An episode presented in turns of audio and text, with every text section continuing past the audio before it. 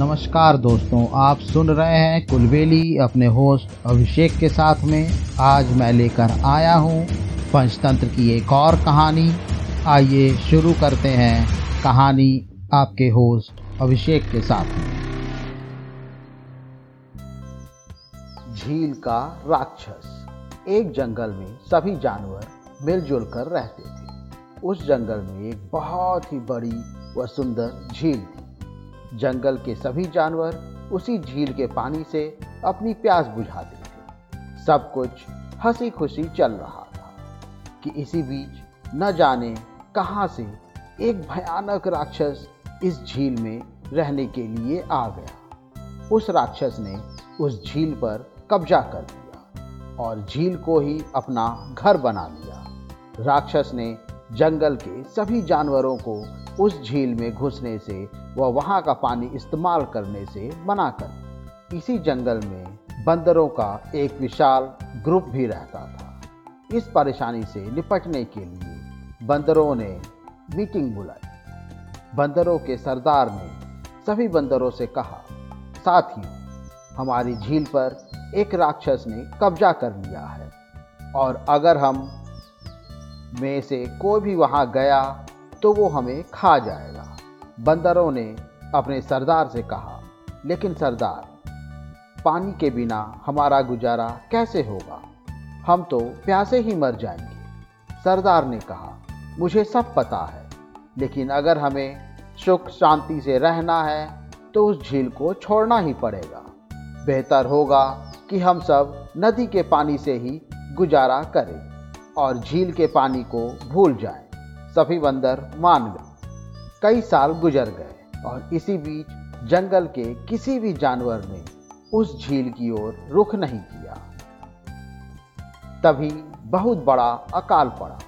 नदी सूख चुकी थी। खाने और पीने के पानी की किल्लत के चलते जंगल के सभी जानवर उस जंगल को छोड़कर जाने लगे। लेकिन बंदरों की टोली को इस जंगल से बहुत लगाव था।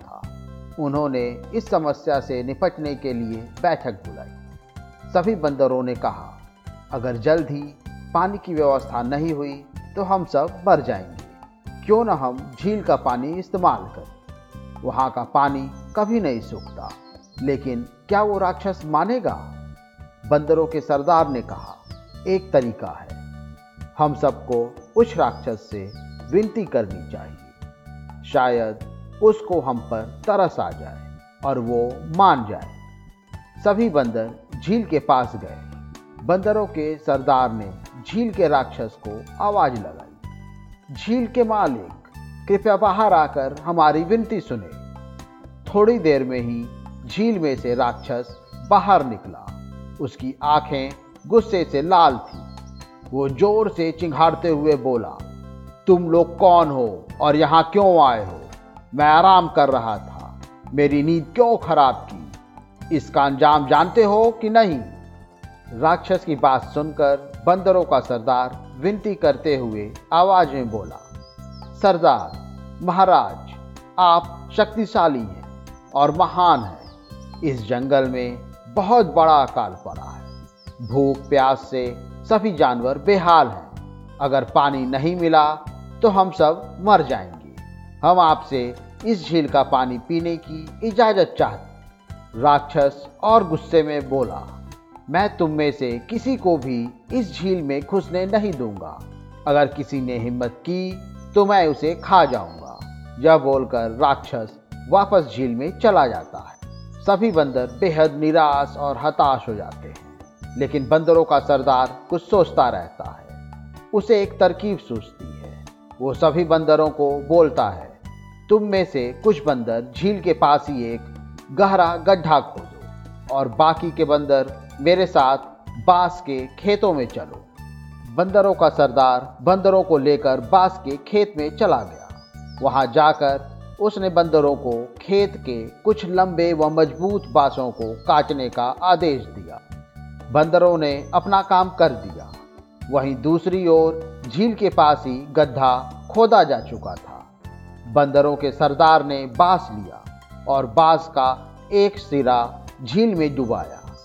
और दूसरे सिरे को गधे की तरफ मोड़कर उसमें से जोर जोर से तब तक सांस से खींचता रहा जब तक कि उसमें से पानी न आ गया।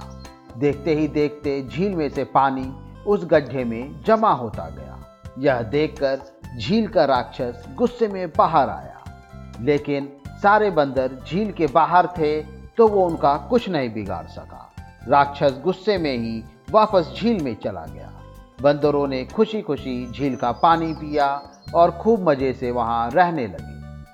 साथियों, इस कहानी से हम लोगों को यह शिक्षा मिलती है, बुद्धि बल से बड़ी होती है। चाहे कोई कितना भी शक्तिशाली क्यों ना हो, बुद्धि व समझदारी के सामने उसका बल मायने नहीं रखता।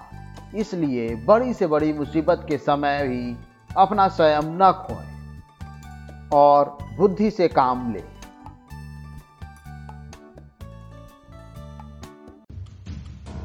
दोस्तों, मुझे उम्मीद है आज की कहानी आपको ज़रूर पसंद आई होगी। और रोचक कहानी सुनने के लिए हमें लाइक, सब्सक्राइब और कमेंट करते रहिए। तब तक के लिए अपने होस्ट अभिषेक को आज्ञा दें। नमस्कार।